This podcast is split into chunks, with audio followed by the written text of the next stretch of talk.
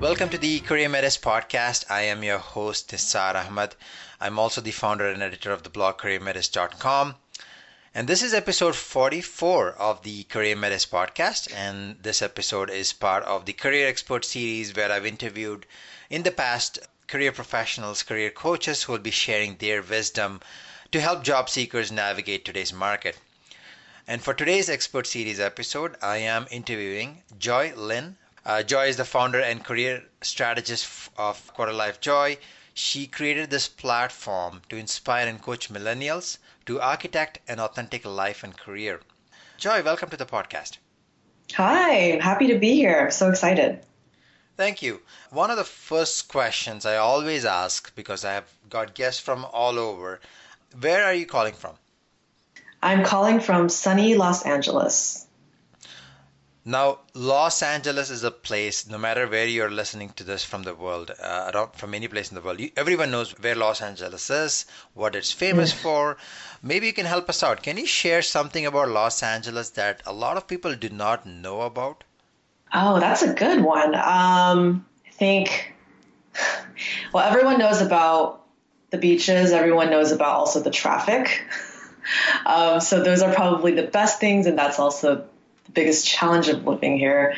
Um, I think there was something that someone told me that shocked me a little bit, but I don't know the exact statistic, but that a huge amount of people move out of Los Angeles every single day too. And so a lot of people come here to live, but they also leave at a pretty quick rate. So that was a little shocking to me. So I guess, you know, L A is the place to come and try it out. And if you don't like it, you can always go somewhere else.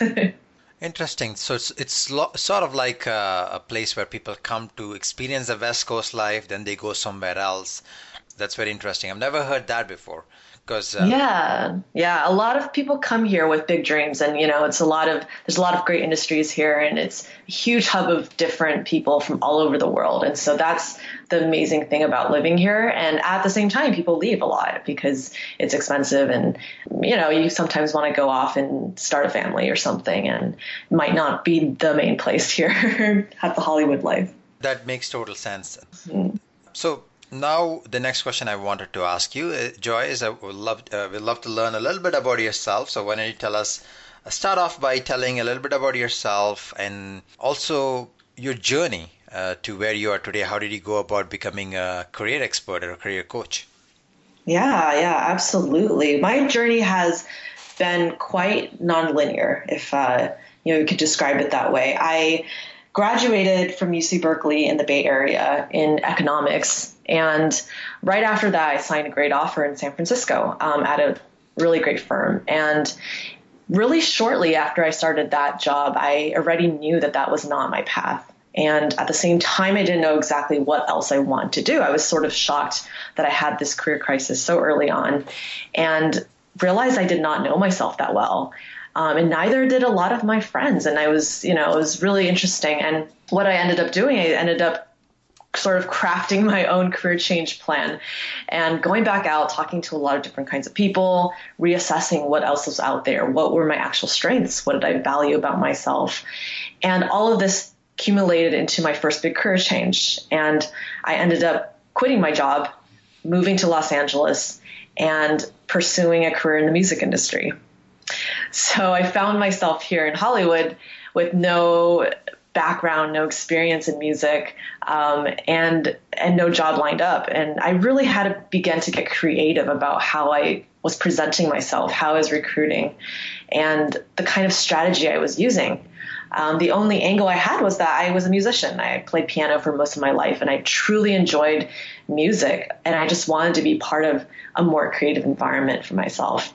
What I ended up doing, I ended up deciding to just cold email people because I saw that the job application system online wasn't getting anything. I wasn't getting callbacks from the places I wanted to go by just applying online and doing nothing else. And so I ended up only cold emailing people. I cold emailed a V P, I cold emailed a recruiter at Disney, at Warner, at Sony, all these companies. And that ended up in the way that I got all my interviews and all my full-time offers. And so I learned a lot from that experience. And from that, I stayed in the music industry for another six and a half, seven years, just trying out a lot of different aspects of it. And ultimately, it led me to coaching because people saw this dramatic career change that I made for myself. And I began just sharing my experience online. I began writing for platforms like The Muse and Career Contessa and Millionaire Girls Movement and all these great places, and sharing these information and just experiences that I've had. And that's really got what got me into coaching. People started asking me for coaching and asking me to guide them through their own career change and just helping them find something they actually love. So I began doing that on the side. On the weekends after my full-time music job, I would go and create career change programs for people. And that's just really blossomed into what I do now full-time. I immediately knew that that was my calling. Uh, in a sense, I guess music was my passion and, and still is my passion, and coaching is my calling. And so I began doing that full-time um, about two years ago and have not looked back. It's been an incredible journey to get here. And, and I, you know, I think I am evidence in itself that having a non-linear career path can still lead you to your calling and what you love doing. Thanks for sharing your story. And I'll always love to hear that, because uh, in most or all the interviews I've done, very rarely I've come across the people who have said, yeah, this is all, all I wanted to do from as a child, and here I am. It's always non-linear. And I think that's an important lesson for anybody listening. If they're in their early twenties and they think that their career is stuck, look at all the stories that I hear on the podcast. It, it's actually inspiring. So thanks for sharing that. Yeah. Yeah, absolutely. Absolutely. And I and I am a huge proponent of the nonlinear career path. I think that that's where you learn a lot about yourself, and that's where you gain so much perspective. Um, it's it's you know, it doesn't it doesn't always service someone to to limit your choices. That actually is a good segue into what I'm going to ask you. Uh, you have worked with, uh, from what I see on your website, hundreds of clients. You've coached hundreds of them. Uh, before I get into the actual the steps and all that, I always wanted to ask, what are some of the biggest challenges that the clients usually come to you for? Biggest challenges that clients typically come to me for are typically in two parts. One, in career transformation. So clients come to me for direction. They come to me for a growth strategy. They come to me for a fulfillment framework. And then whether it's the job search or they already have a job and they just want to achieve more fulfillment out of the one they have, um, I work with them ranging from work-life balance, um, defining what a successful career even means for them, reaching peak performance. Yeah, and so that's the career transformation portion. And then the second big challenge that people come to me for is for personal transformation. And I see this a lot, and You know, I, I see that career and, and personal life transformation sort of go hand in hand. And so I work with people also on mastery over their self-doubt, accessing intuition for confident decision-making, cultivating their self-awareness. And I really see these both really weaving together a story and a path for people. I see that one's career path cannot soar in the way that they want them to sometimes unless their inner game is also strengthened. So those are the two biggest challenges that people typically come to me for. You mentioned the word inner game. Of all the words you mentioned, that really stood out for me. So you're mm-hmm. talking about the mindset, the psychology. Uh, would you mind expanding on that? The inner game, that that's what fascinates me the most. I think that a lot of what we do is up to our mindset, and it's empowered by the psychology that we have over ourselves and the awareness that our thoughts create our feelings, create our actions, right? And when especially I'm coaching somebody about their career or a, a job search kind of process, It could be a, it could be a very stressful and, and uncertain process. And, and a lot of times it's not fun. People don't enjoy it. It creates a lot of anxiety. And, And on the flip side, for myself, for example, I experienced a lot of personal transformation doing it. I learned a lot of tools.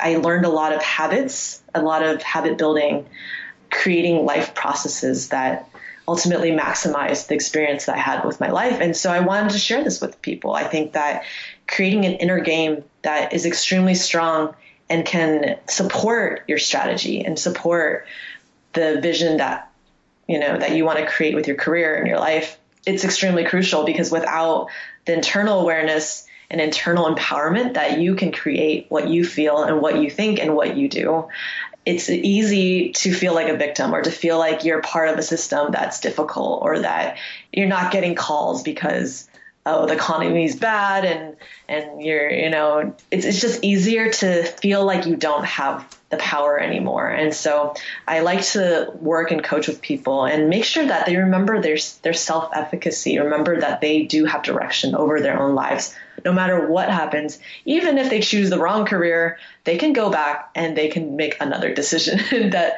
takes them back on the right path. So the inner game is something I absolutely am extremely passionate about. And I don't coach career strategy without coaching someone's inner game too.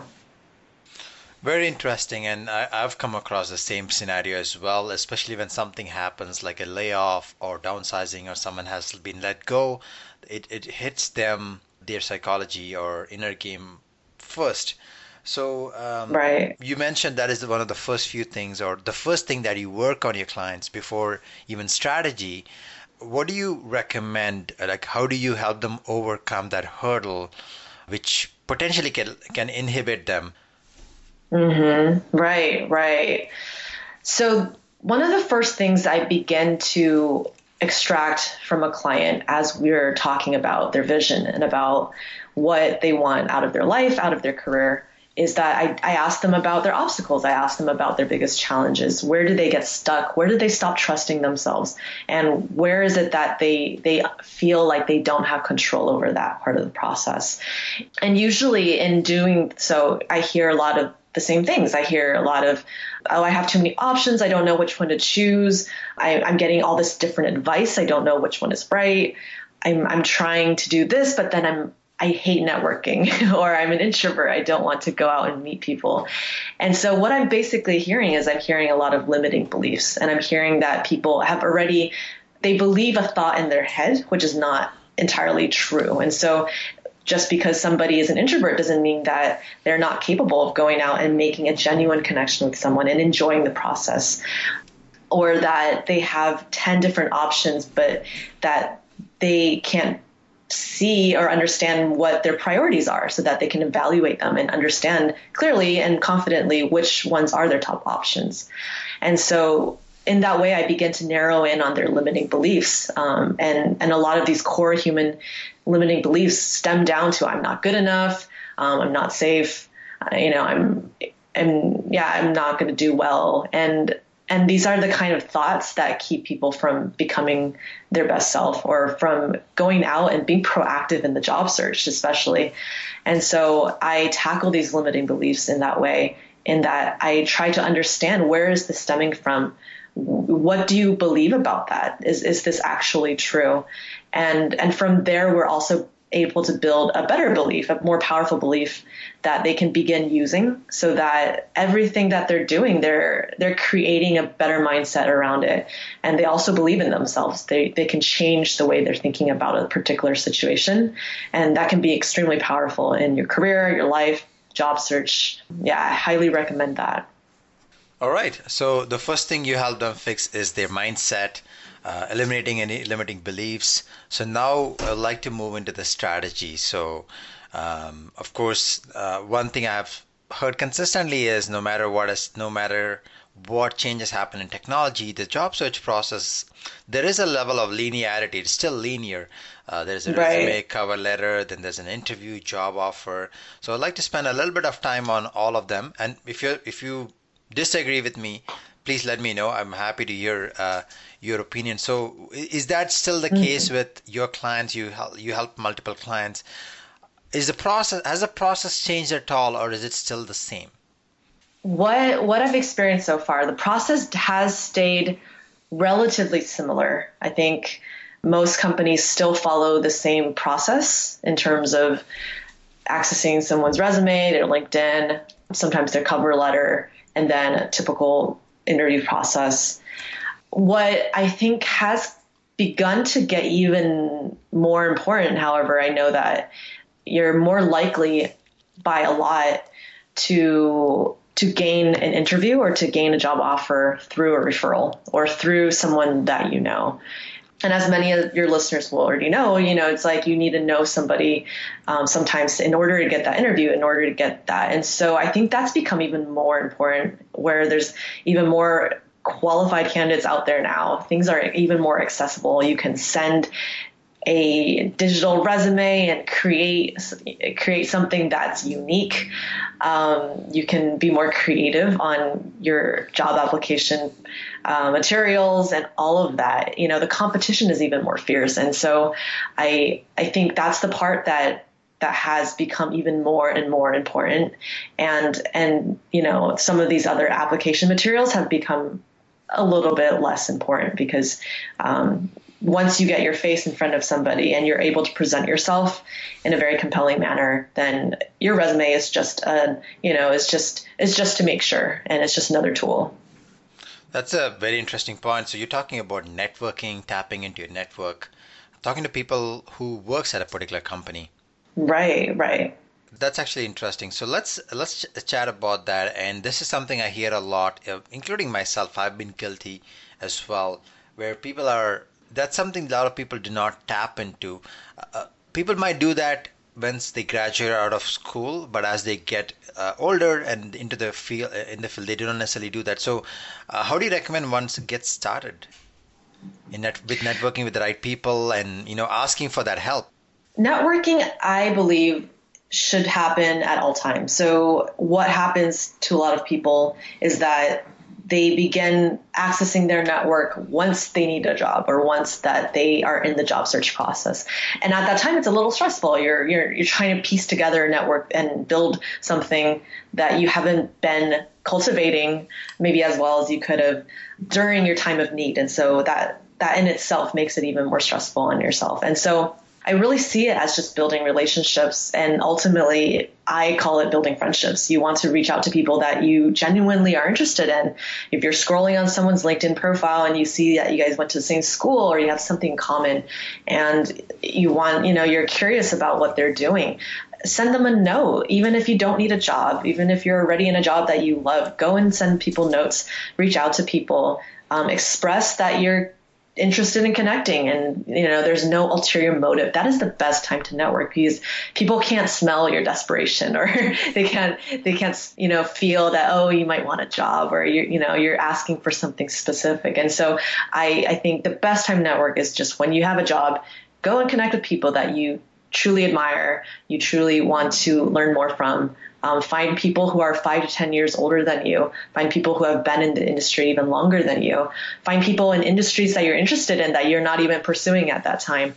And just be curious. Be really open-minded during all of that, because when you are in a job search and you are looking to change your career, change your path, or advance, those are the people that are going to really jump in, and they're going to feel like it's a very organic part of the process to help you because they already know you. You've built a rapport. You've built a relationship. So that's what I really suggest. I suggest following your curiosity at all times, and then then you'll have a great network to to to go to and to ask for support and ask for referrals when the time comes. That's an interesting approach. So it reminds me of the quote I heard from someone who is a LinkedIn um, super connector. He mentioned dig your, he mentioned some his his philosophy on networking is dig your well before you're thirsty. Don't don't mm-hmm. don't wait for the last minute. Keep building connections, and don't wait till until you've lost a job or looking for a job to ask for help. Build that connection. So that's that's an interesting yes. uh, interesting way of approaching it. Okay, now I'd like to move into the strategies, and uh, now you mentioned you call them career strategies. If they when they are preparing their resume, the the mindset has been altered. Uh, their self-belief is slightly improved now. They're more confident. Mm-hmm. They even got a network, uh, or whether they got this job offering potential, either with or without a network. So in order to prepare their resume effectively, what do you recommend they do properly? Yeah, and that's a great question to ask. The resume is something that could go both ways. You can either spend too much time on it and be missing out on a lot of great other ways to network, or you could spend too little time on it and, and you're going out and, and presenting yourself, but your resume doesn't have a clear narrative. So I'm glad we're talking about this. What I suggest is the best way to begin and the best way to maximize your time is to sit back first before you're even going your resume and think about who your intended audience is. A lot of people miss this step. They go in and they're like, oh, the resume is about myself. And people have this misconception that they're talking about themselves and this is me, me, me. And, you know, you have to sell yourself. But the resume is about others, actually. The resume is actually a tool for other companies and other people to assess if you're the right person for their team. So that's what I first suggest. I, I suggest thinking about who do you want to read your resume? Who who are they? Um, do you know their name, actually? Maybe you, you can go on LinkedIn, find who the human resources person is at the company that you're targeting. Um, get so get very specific. Know who who know who's looking at it. And then and then consider what is important to them. Consider what is important to their company. What kind of person are they looking to hire? What kind of goals are they hoping to achieve out of this new hire? And then from that perspective, go back into your resume and determine what kind of story you want to tell. So I, I see resumes as a narrative. It's it's a way that you can tell your story in a very compact and, you know, really easy to read way. And so, you know, it's bullet points, it's dates, it's the places that you've worked at chronologically. And so, but if you're just going and writing into job descriptions of what you've done, you're not thinking about how the other person is translating that or whether they need this at their company or whether it matters to them. So that's something I always want people to think about. And I always go back to the fact that the average time that someone spends reviewing your resume is six seconds. That is not a lot of time. It's like someone is skimming through it and you want to be able to basically spoon feed them what they need to know. If their company, if you're applying for a product management position um, and they do a specific type of product and they're looking for a specific help in one part of the process, then you want to really highlight that. You want to show the achievements that you've had that are transferable and utilize the language that they understand too. You want to borrow language from their industry and that they would understand rather than using maybe, you know, if, if you were in a completely different field and you use different wording, it's, they, they won't understand it. So number one, always think about your targeted audience. That's uh, so what I'm taking away from that, it's about them, uh, what they gain by hiring you rather than yourself as the candidate. Right, right, right. Okay. And yeah, and really bridging the gap for them. And that's what I see a lot. You know, when you go in and you write your resume for yourself, then the recruiter has to go in and, and process what that means for them and to pick out keywords that matter to them. And sometimes the details might be missed because your top achievement doesn't make sense to them or it doesn't translate to the way they would understand it. So now they have created a well-crafted resume. They got the attention. Now they called in for the interview. What do you recommend they do or what do you recommend they also do not do as they are preparing or walking into that interview? Interviews are tricky. I think everyone gets nervous before interviews, and that's that's not going to change, right? Um, obviously, one of the top tips is to prepare in whichever ways that you can, whether it's I love coaching people in, in recording themselves because you don't know what you sound like until you force yourself to listen to it. And I know it's a painful process. I know people don't like to listen to their own voice, and it's not the most fun thing to do. However, when you record yourself practicing some answers and you listen to it, you will immediately critique yourself in the ways that will be the most helpful. You'll hear the words that you use as fillers. You'll hear where you're just going on and on and on about the story and not getting to the point. You'll hear about maybe an awkward pause. And so you'll begin to correct yourself extremely quickly. So I definitely suggest preparing for the interview, um, recording yourself, listening to answers, improving, getting a mock interview, anything that you can to just begin to prepare and think ahead. And then after that, what I suggest at the job interviews, then to just detach yourself from the outcome, you know, because over preparing and overthinking at the interview, that can actually lead to a lot of a lot of nervousness and can cause you not to perform as well. And so after you prepare and after you practice, I suggest going into the job interview and just being present, being present, noticing the person's demeanor, noticing the, the energy level that the person has that's interviewing you, and, and being natural and having conversation and asking good questions and, and really just being there, not thinking about the next answer or worrying about the answer that you just gave that you thought could have been better. Just staying in the present and being with that person and just presenting the best version of yourself as possible. Um, that that's what that's sort of the two the two sides of the coin I always suggest for interviews. Okay, uh, now I'd like to just ask you a, a more of a, a question on your side, a personal side. You have, now you coach others on how to do their interviews well. In your career, as you, when you were on the other side, when you were looking for jobs, was there any interview that particularly stood out for you? I mean, that you remember? I'm, I'm sure everyone has that, but that one particular interview that they just re- still remember it. You don't need to name the name of the company, but maybe if you're comfortable, just share mm-hmm. why that was memorable. Absolutely. Oh my gosh. Yeah. Interviews are definitely, it could be burned into your memory in both ways, right? Whether they were amazing or they were just horrible and you never want to think about it again. Um, and I've had both. I've had interviews that were, I just bombed and they were not, you know, I went home thinking like, wow, that was pretty bad. Um, and then I also had interviews that I did really well on. So one of the interviews that was really memorable for me was one of the ones that I ended up getting a full-time offer from. Um, and that was my first full-time offer in the music industry, like I was saying, when I was changing my career. And so that was actually very pivotal for me. I had landed a full-time offer after doing a couple temp jobs. And, um, that interview stood out to me because it was very organic. And I felt like, one, I also prepared for it quite well. I, I made sure to talk to a mentor and spend time with him and, and get briefed about that particular department, about what kind of standards that they use, the kind of um, particular numbers that pertain to that particular industry and the kind of work I would be doing. And so that I knew the standards, I knew the tools that they might be using. Yeah, I, you know, I really tried to brief myself about it, even though I had no experience in the area. Um, it was in music licensing. And so I was learning a lot about, you know, the statutory rate and just a lot of those things and learning about all the different parts of the process.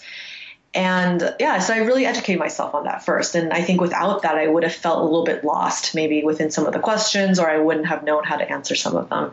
So I think that was very important. And then also, it was just a very organic interview. It was, you know, there were two people interviewing me and I just, I just enjoyed the entire thing. I thought they were really genuine in the way that they wanted to know how I would not only be able to execute the kind of work that they, you know, they wanted to hire me for, but then also as a cultural fit for the company and as the te- in the team. And they were trying to access my personality as well. And so I think those kind of interviews are always really wholehearted and well-rounded because you feel like not only are you being assessed for your skill sets and, you know, the resume, et cetera, but you're also being seen as a person. And they're also trying to see if you'll fit into their company and their team as well. And so Yeah, so that was a memorable interview for me, and I walked out of it just feeling really good about it. And I think that's important to know. You can you can have as many bad interviews as you need to have, but if you have the one that you feel great about and you get the full-time offer, that's the only one that matters. um, and it's it's worth it to go through some of those awkward interviews to get to the good one, because I think without all the practice from the other ones, um, this might not have been so good. And so um, to really just trust the entire process, and the final interview can always, that, you know, that might be the one. So don't give up hope. That's an excellent point, right? Because at the end of the day, I, I find people become perfectionists when they are doing job search, including myself. They want to make each interview count, which is important. Mm-hmm. But uh, people get disheartened when they don't get, they, they go for five interviews, they don't get it. But at the end of the day, there's only one you, I mean, you only need one job. There's only right. one. So if you get the one offer that you're looking for, it's mission accomplished. And I think that's a key point. Uh, don't get discouraged. Uh, just keep going. Eventually, you will find the best fit. Yeah, absolutely. Absolutely. One of the final questions I have, um, so for the last few minutes, we spent time on the things that are very common, like the resume, interview, everything that no matter what, the times have never, not changed. It's just still the same process. Mm-hmm. I wanted to ask you, you know, things have changed to some degree with technology, with uh, LinkedIn. How should people approach job search differently in today's economy? Absolutely. I think the technology has been a huge point of leverage for, for the job search process, um, and also a cause of stress, right? It's like every day you're going on and there's so many new jobs. There's all these um, yeah, profiles. There's all these people that you have access to immediately. So in terms of the way that things have changed, what I love having people begin with using is LinkedIn. LinkedIn, I think, is one of the best tools to use for research, for job searching, and for some just some background research on, on who you're trying to talk to. Oftentimes, I I suggest that people start using job boards first as a research tool, not as their end-all be-all of job applications. Um, as many people know, sometimes when a job is posted, it's not, it doesn't mean that it's still open. It mean, you know, you don't ever know what part of the process, the hiring process that it's already in.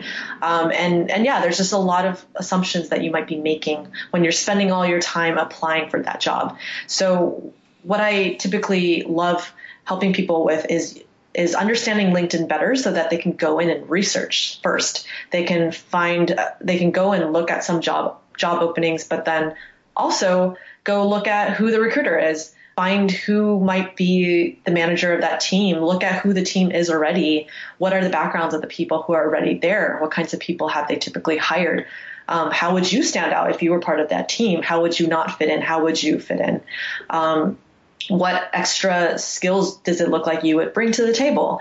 And there's just so much that you can already begin to look at when you're just looking at someone's profile. And so um, I, I say, don't be shy. Don't be shy. Go and look at people's profiles, look at, scroll through their experience, um, look at different company profiles, look at the kind of makeup that they have. What age ranges are they?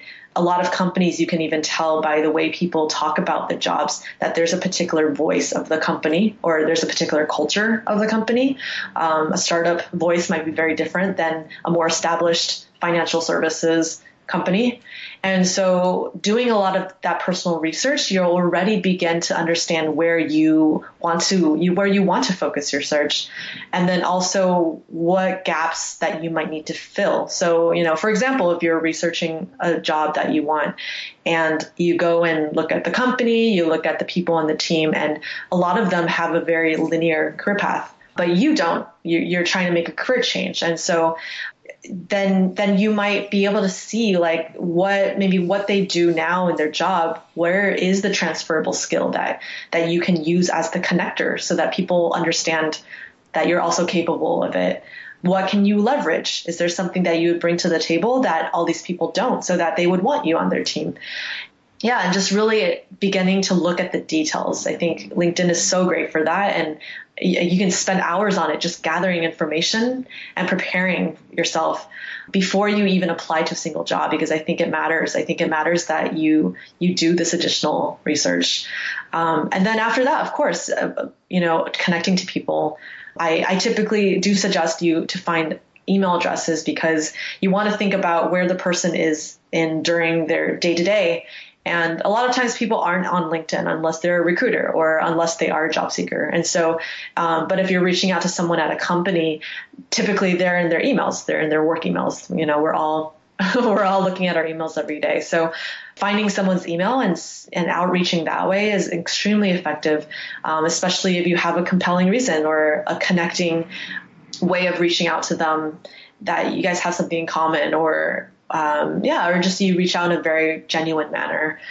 And so yeah, I, I love LinkedIn. I love, I love being able to use it as a research tool and as an outreach tool. And, and then ultimately to tell your own story after you have your resume and it's, you know, really clean and has a clear narrative and it has all the key words. It's great to go on your LinkedIn because then you have your picture there and you can inject a little bit more of your personal voice, um, add links, you can add recommendations. And it's also just a, such a clean interface. I, you know, I just love the look of it too. I enjoy being on it. So yeah, so those are just some ways that you can use LinkedIn to, to just strengthen your search and to strengthen your own knowledge about who you're connecting with. Those are amazing insights. Uh, Joy, thanks for sharing lots of great insights. Uh, we have come to the end of the interview. Before we conclude, uh, is there anything, any last words, anything that you would like to share with the audience? My last word would be to, to be yourself.